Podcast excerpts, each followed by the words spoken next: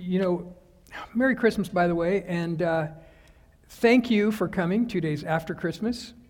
I wasn't taking any bets who would show up today, so I'm really glad uh, that you're here. Appreciate it. Um, I'd say I owe you, but nah, it'd be too expensive. So thank you for being here.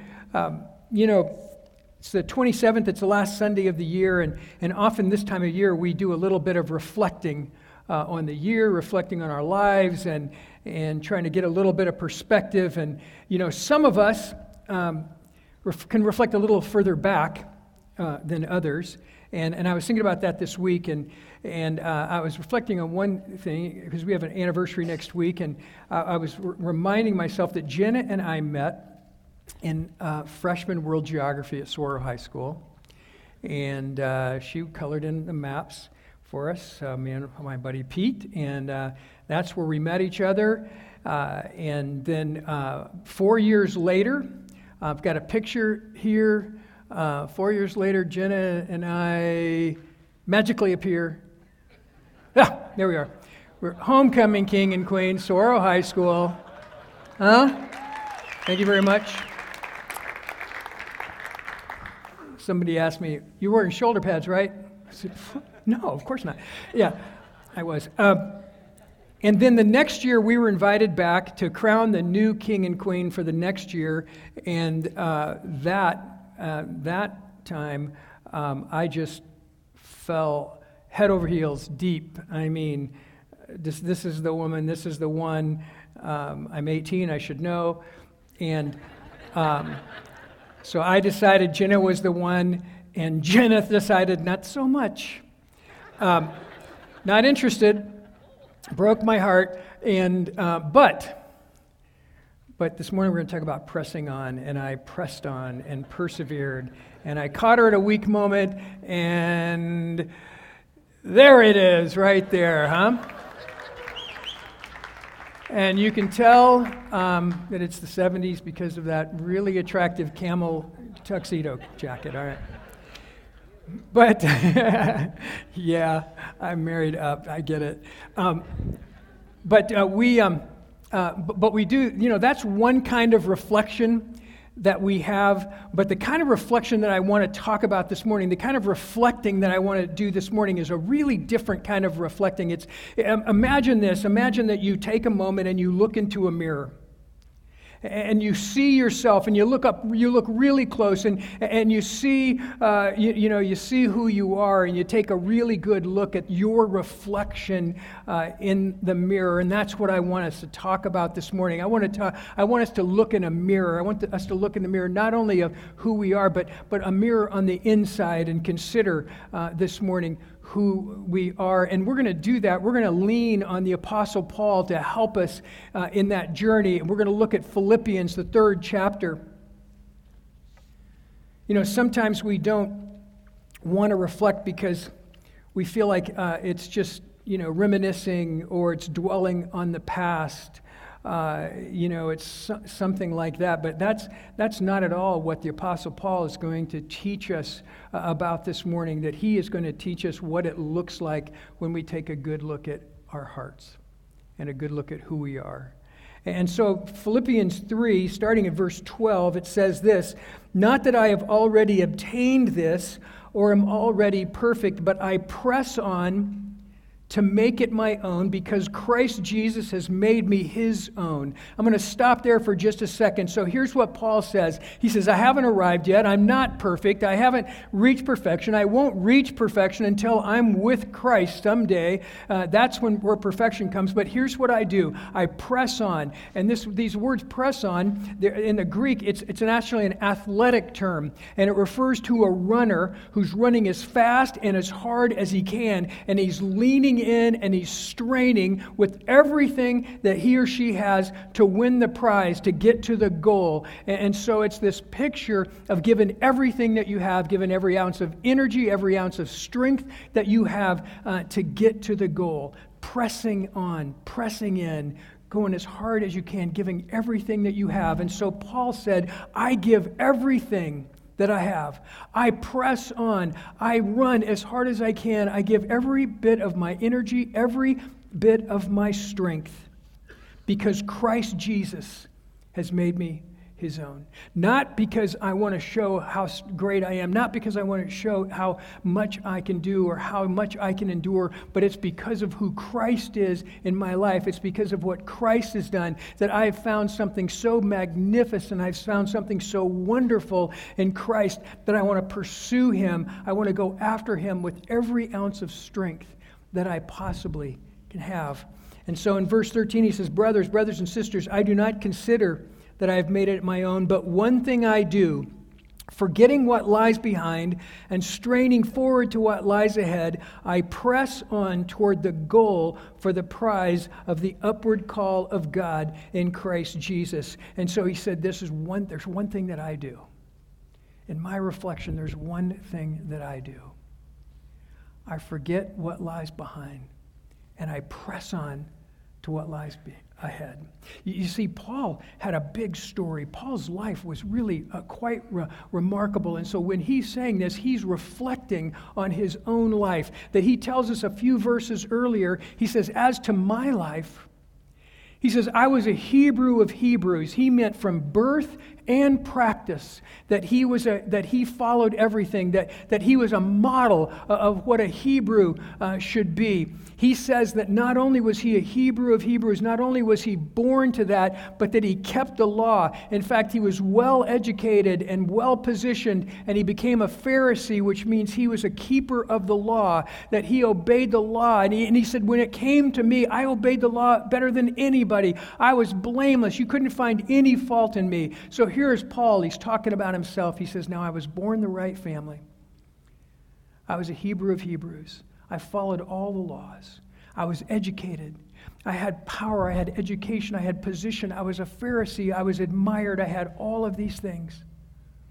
And then he goes on to talk about his life and say, But there was this other part of me that I saw these Christians that were turning the, the world upside down. And I felt like they were taking away from our faith, that was taking away from our tradition. So I, I, I got permission to drag them out of their homes and to persecute them and torture them and have them killed. He said, I was zealous in the persecution of Christians, that I obeyed the law, I looked good, but then I was an accomplice in murder. And Paul is looking at his life, and, and he literally, we find in Acts 9 that he went to the leaders uh, uh of the temple and he got permission to go after Christians, to bring them, pull them out of their homes. And, and we know, again, from the book of Acts, that he got a group together. They grabbed Stephen, one of the early church fathers. They grabbed Stephen, they took him out, and they stoned him to death. And the story says that Paul held their cloaks while the other guys threw rocks to kill Stephen.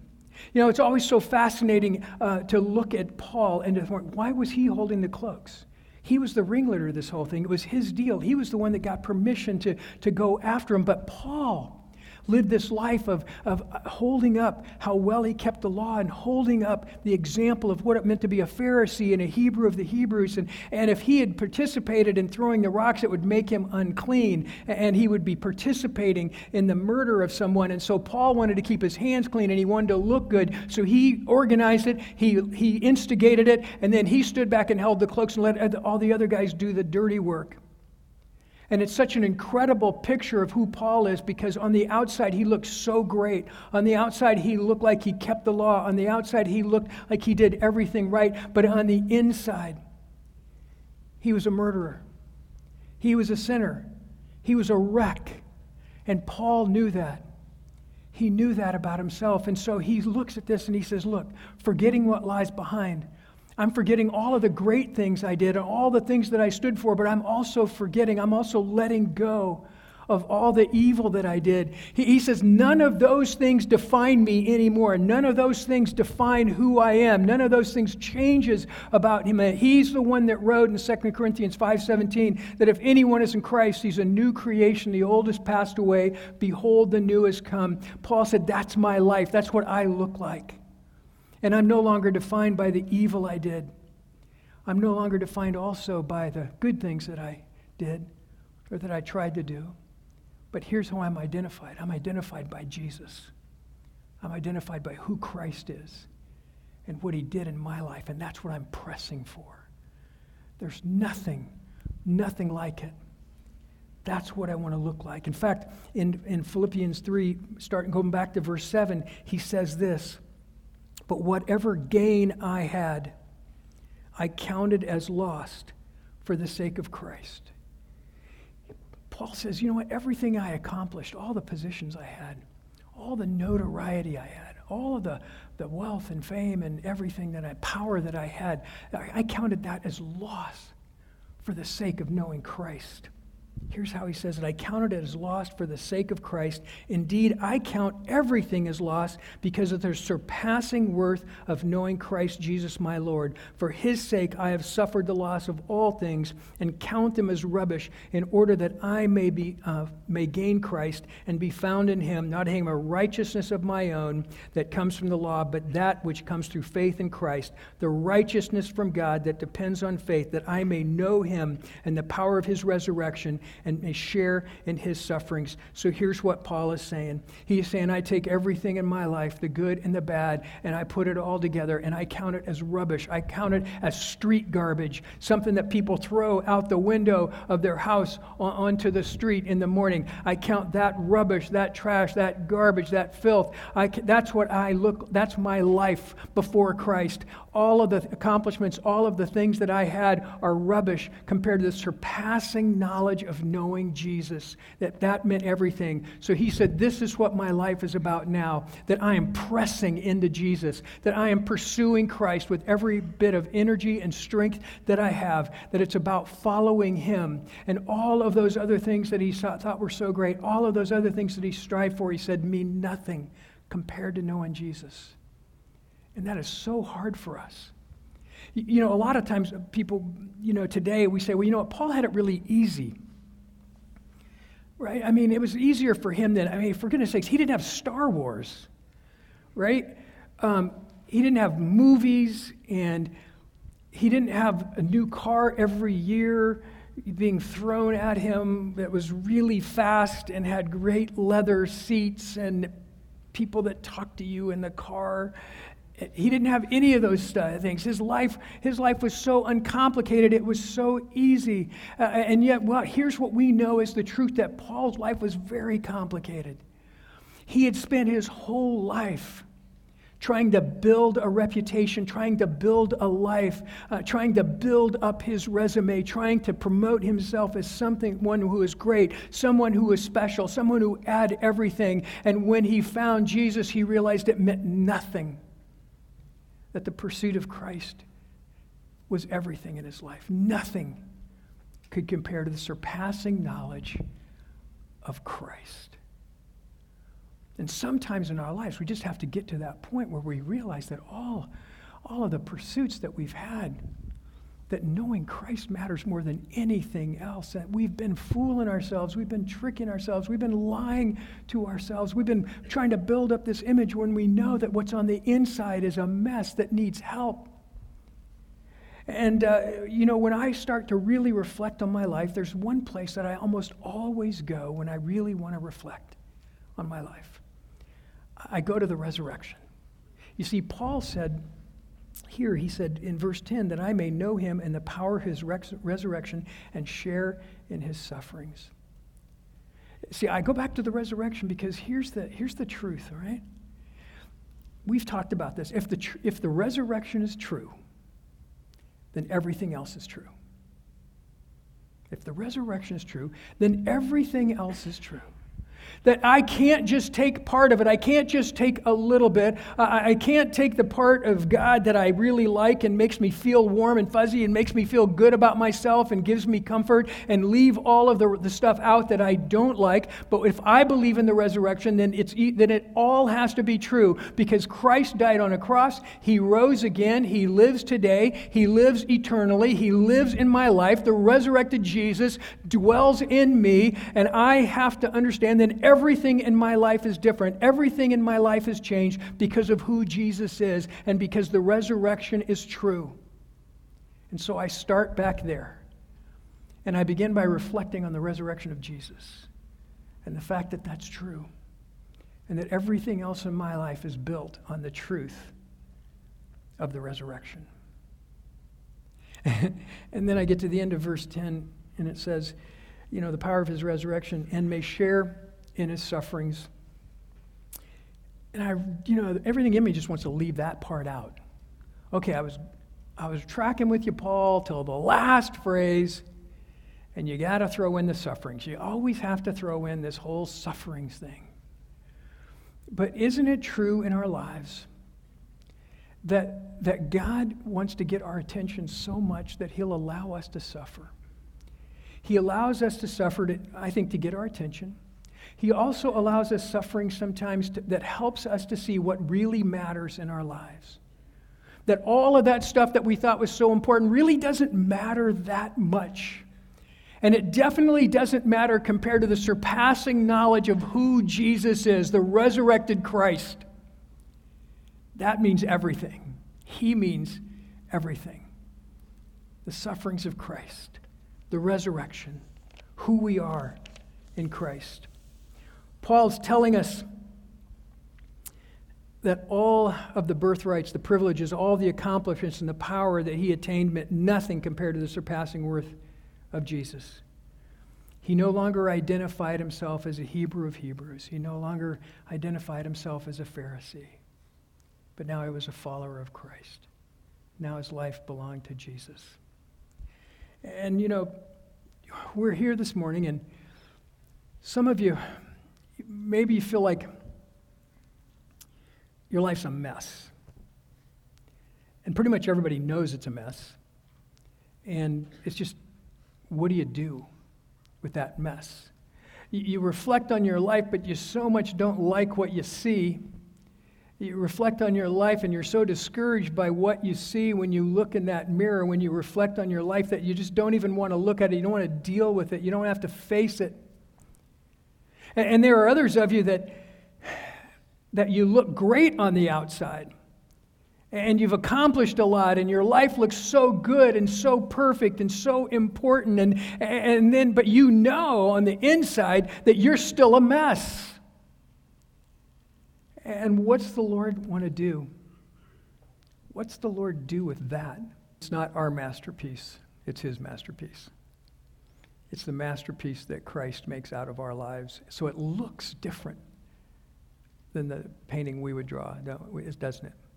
You see, the painting that we would draw would be about us and our accomplishments and how good we look and what we can do and how we impress people and how people are in awe of us and and, uh, and being famous or powerful or whatever it is, that's the masterpiece that we draw. That's the one that falls apart. That's the one that creates that mess. But the masterpiece of the life that really matters is the masterpiece that's His masterpiece of our lives. That when we press on into Jesus, when He has our life, when He leads our life, when He paints the picture, He paints His masterpiece, and nothing can compare to the masterpiece that Jesus paints in our lives. You know, most of you know that, um, that my mother passed away about a week ago. And, um, you know, if you, if you looked up my mom's name, I'm pretty sure there's not a spread in Wikipedia about her. If you Googled her, I don't think you'd find very much. Uh, she didn't write any books. Uh, she wasn't famous by anybody's standards. Um, she didn't do anything to kind of make her name known, or she wasn't a powerful person. She was a pastor's wife for 54 years. She prayed for people. She loved people. She raised a family. She did those things, but you won't find her in any, you know, annuals or anything that we sort of think makes somebody somebody. But you know, it's funny because um, we were in the hospice with her, and the hospice social worker came, and we knew her. She's from the church, and she said, "I should have known. There's a buzz on the, in the building. Something's going on in room eight. You need to go see. You know what's going on in room eight. We were playing gospel CD that my grand my dad had made, and we were praying with her and talking with her, and all the hospice workers kept walking by the door just to listen, figure out what was going on in that room. But it wasn't her masterpiece. It wasn't the painting that she did, it was Christ's masterpiece in her. And what we're finding out is that we're getting phone calls from people all over the country that say, Your mom mattered in my life. Your mom cared for me. Your mom took me in. Your mom prayed for me. She loved me. And so we're, we end up having a service here on Tuesday and a service in California on the 9th because the people in their old church said, We want to honor her. We want to, we want to have a service for her. But it's, it's masterpiece that Jesus wrote in her life. Not the one that gets printed someplace, not the one that gets a movie about it. It probably should, but it's not the one that gets a movie about it. But it's the one that Jesus drew. And my encouragement to you is just don't sell out. Don't sell out for anything less than the masterpiece that Jesus wants to paint with your life. Press into Him. Pursue Him. Strain with every ounce of strength and every ounce of energy that you have to Jesus. Follow Him because what you get in the end is who He made you to be. What you get in the end is a reflection of Him. You see, when we look in the mirror, we see all of the flaws and we see all the negative things. But, but really, when we look in the mirror, what He wants us to see is how much He loves us and how special we are to Him. And, and, and, at the end, He wants us, when we look into the mirror, He wants us to see Him. That we've become a picture of Jesus. We've become an image of Jesus to a world that so desperately needs to see the real thing, to see the real one that creates magnificence out of the ordinary. Let's pray. Heavenly Father, we thank you so much. Lord, for this opportunity to reflect on our lives.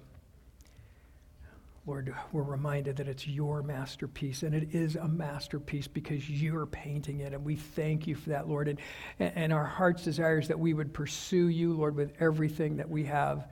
Uh, Lord, forgive us for sell, settling for less. Forgive us for settling for things that don't really matter in this world. And Lord, give us the strength and the courage to press into you, I pray. And Lord, we will give you all the glory and we'll give you all the praise and all the thanks. In Jesus' name, amen.